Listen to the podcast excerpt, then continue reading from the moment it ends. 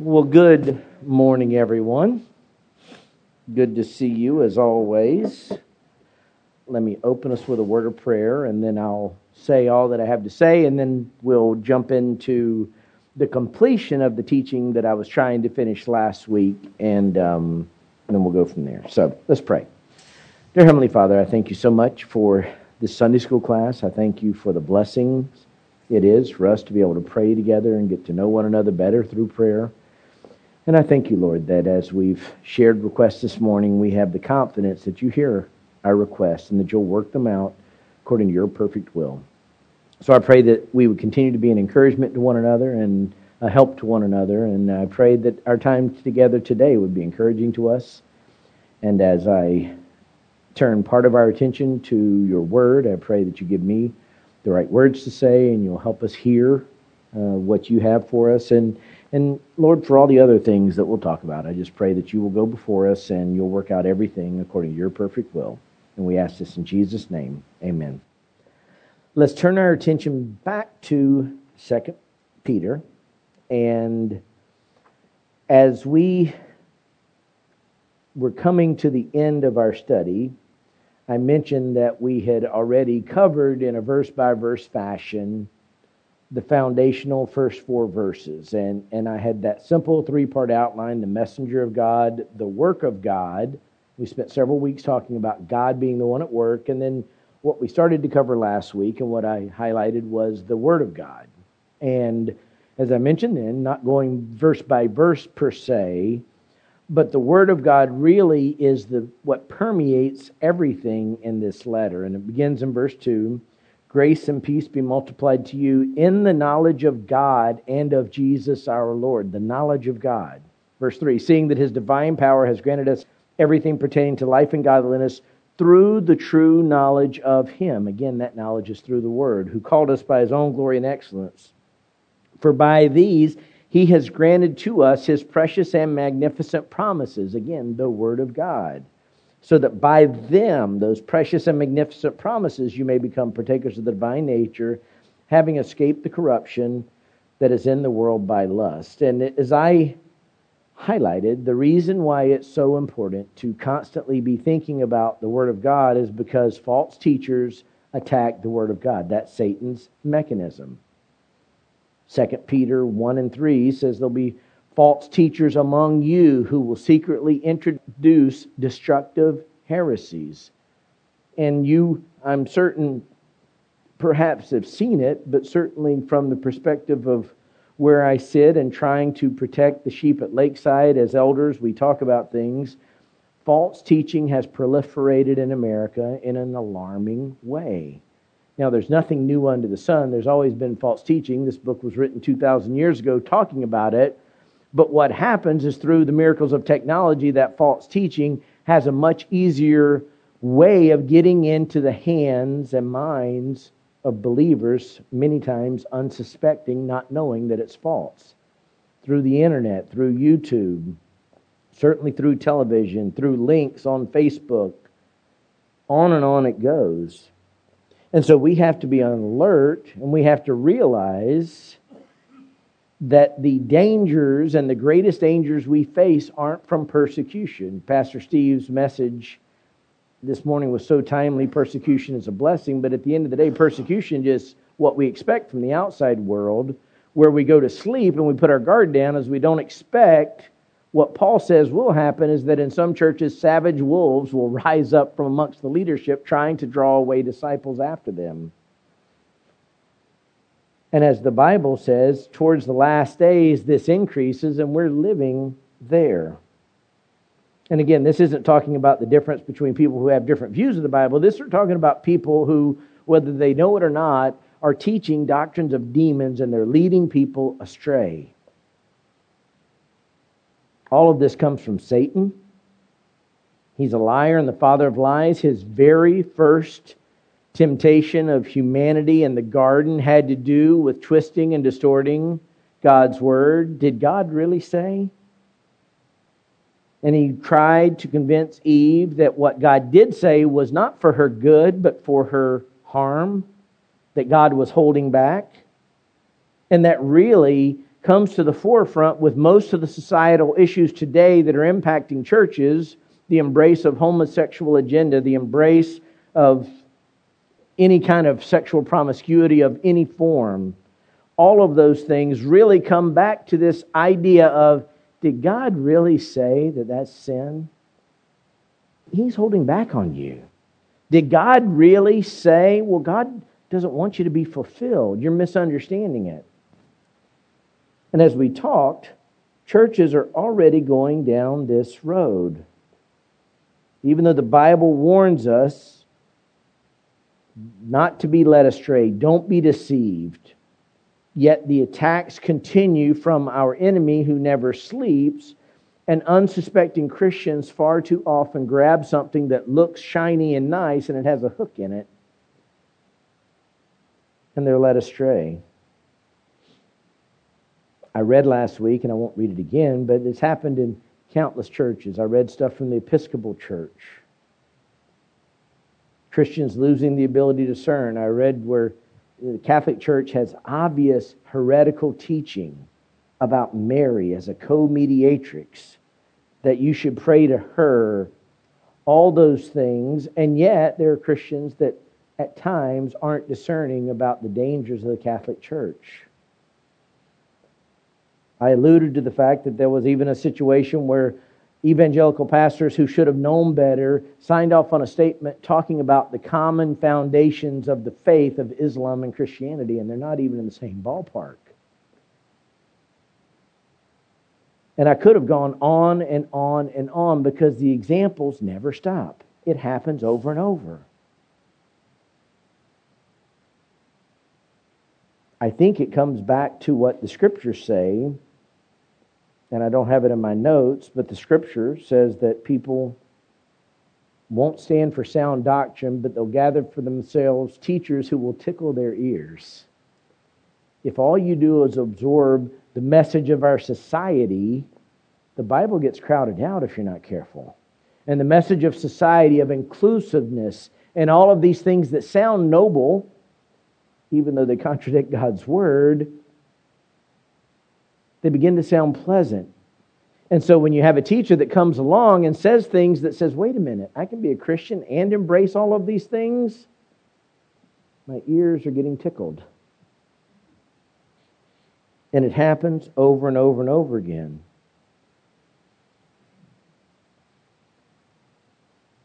But perhaps that isn't even what most concerns me today. And this is where I was starting to go. And I will have to deal with, I just ran too long, so I'm going to finish this thought today. Even if you listen to me about Catholicism or the Episcopal Church or the other aberrant churches, one of the things that I see that's the greatest danger is an emphasis within evangelical circles of feelings and emotions,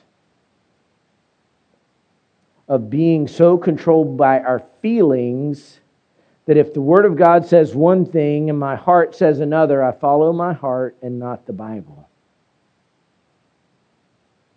I've come across that more in counseling than I could tell you. I've seen that as a part of every church that Debbie and I have been members of. And when I was first saved in our first church, there were things like that, but I didn't really understand it because I didn't have much knowledge. But as I grew more in my knowledge, I saw it happening more and more and more and more. And people that were close to me and dear to me that I would have thought knew better were willing to jettison the Word of God in a moment of crisis because the outcome of following the Word of God wouldn't make them feel the way they wanted to feel. At the end of the day, the Word of God stands as truth regardless of how we feel about it. Our feelings don't make the Word of God true. Our feelings don't validate the Word of God. It's true because God says it's true, not because of how we feel at a given moment. Now, I want to be clear, because this burdens me a lot, because we live in a therapeutic society. That's not new to me. Those are words of other people. But everything is about how you feel. Why do we have Disney no longer saying, ladies and gentlemen, boys and girls? Because there's a few people that might feel bad because I'm transgender. We're in a society where we're wrapping ourselves in knots over foolishness because everything is governed by feelings. If my feelings aren't validated, it's a crisis. And again, that's happening out there, but it seeps into the church such that what I feel becomes the most important thing rather than what does God say. Now again, we are wonderfully made. Even though we live in a world of sin, God created us, created man in His image, and emotions in and of themselves are not sinful. I want to be careful with that. Some emotions are sinful, but the fact that we have emotions is how God made us. Jesus, fully God, fully man, expressed a range of emotions and feelings. I'm not saying those things aren't real. So, for example, it was very well familiar to us at Lazarus' funeral, so to speak, Jesus wept. He knew He was going to raise Him from the dead, but He saw the heartache and the anguish of the people, and it brought Him to tears. Jesus felt compassion. For example, in Mark 6:34, when Jesus went ashore, He saw a large crowd, and He felt compassion for them because they were like sheep without a shepherd, and He began to teach them many things. We know that Jesus at times had righteous anger, as when He cleansed the temple and turned over the tables and rebuked them for making His house a robber's den. And His body had real feelings. He felt pain. He felt tired. He felt hunger. Goes even beyond that. Even emotions like hate aren't in and of themselves always sinful. They can be, but God hates. For example, Proverbs 6, 16 to 19. There are 6 things which the Lord hates. Yes, 7 which are an abomination to Him. And then you can go through them. Certainly God, perhaps what is the greatest expression to us of what we would term an emotion, is God's love.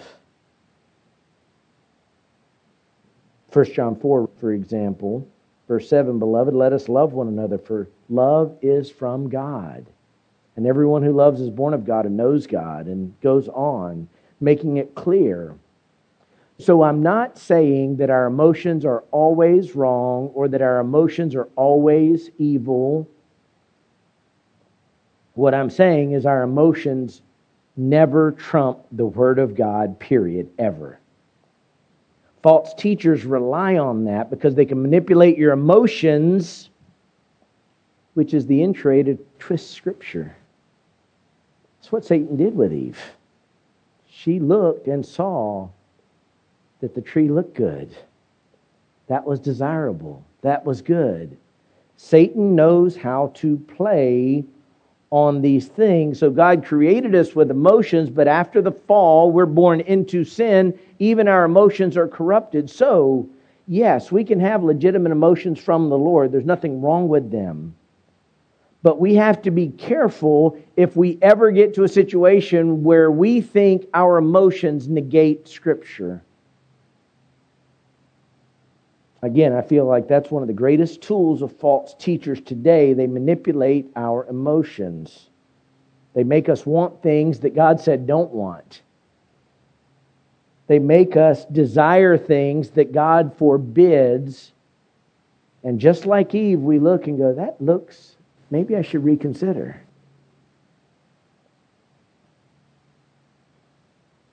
First John 2, 15 and 16 really sums up everything about the world around us. Do not love the world nor the things in the world. If anyone loves the world, the love of the Father is not in him. For all that is in the world, the lust of the flesh and the lust of the eyes and the boastful pride of life is not from the Father, but is from the world. Countless churches have modified everything they do to appeal to those very things, to tell you what you want to hear, to tell you that if you come here, we'll give you a better career, and we'll make you happier, and you'll be more successful, and you'll have more money. what I want to emphasize to you as we go through 2 Peter, and what I would pray the work that God would do in your heart, is that you would always view your own emotions, even when you're reading a scripture that is very hard, that you'll always view your own emotions with suspicion. They're not always wrong, but if they ever lead you against the Word of God, they're definitely wrong. We need to always remember, and I think many of us do, Jeremiah 17:9 says, "The heart is more deceitful than all else and is desperately sick. Who can understand it?" It pulls us away. And if we're not careful, we grab the shiny ring, even though God said don't. Satan knows how to manipulate us. I'll never forget, and I've shared this before, but I'll share it again because it still resonates in my mind. Debbie and I were at a church in Fresno, and they had a men's breakfast or something like that. And an old man got up. And at the time, I thought he was an old man. That was just one of those aha moments of like, uh-oh. I was young. I was probably 30. So life was very different. Man, life goes by fast, doesn't it? So anyway, he got up and he was sharing with the group, and he got choked up, and he started getting emotional. It puts a lump in my throat. You hear somebody sharing from the heart, and I'll never forget this. He kind of caught himself, and he stopped, and he said, "Ignore that." He said, don't be moved by my emotions. He said, in Hollywood, they can manipulate my emotions. I can cry at a movie. I can cry at a TV show. He said, don't be moved by that. And I still remember this old guy talking about that, however old he was. But it was a good lesson that we're easily manipulated. The queen dies and we all tune in because we're fascinated. And I have a feeling that when Charles is officially coronated and all the pomp and circumstance, we'll go, ooh, ah. The point is this. We need to always go back to the Word of God, not how we feel at any given moment in time. Again, our emotions are from God. Our feelings are from God. There's a reason most of us feel pain when we touch something hurtful, because it's what God designed so that we avoid it. But don't base your life on your feelings. I say this, and it's not me as a pastor. This was me before I was ever in seminary. And I say this not to pat myself on the back, but it's true. I trust the Word of God more than I trust what I can see and touch and feel. I don't know how many people that I've seen over the years, either read about or seen interviews, or even that I've talked to, that absolutely believe something that contradicts Scripture. Why? Because they say they saw it, or somebody they know saw it, or they touched it. I did a paper years ago on demonic possession for seminary. It was a terrible paper, not bad outcome.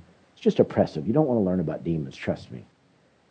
But it was amazing the amount of bad theology that came because people went to places like I'm going in Benin, and they saw something, and they said, well, then that must mean the Bible doesn't mean that.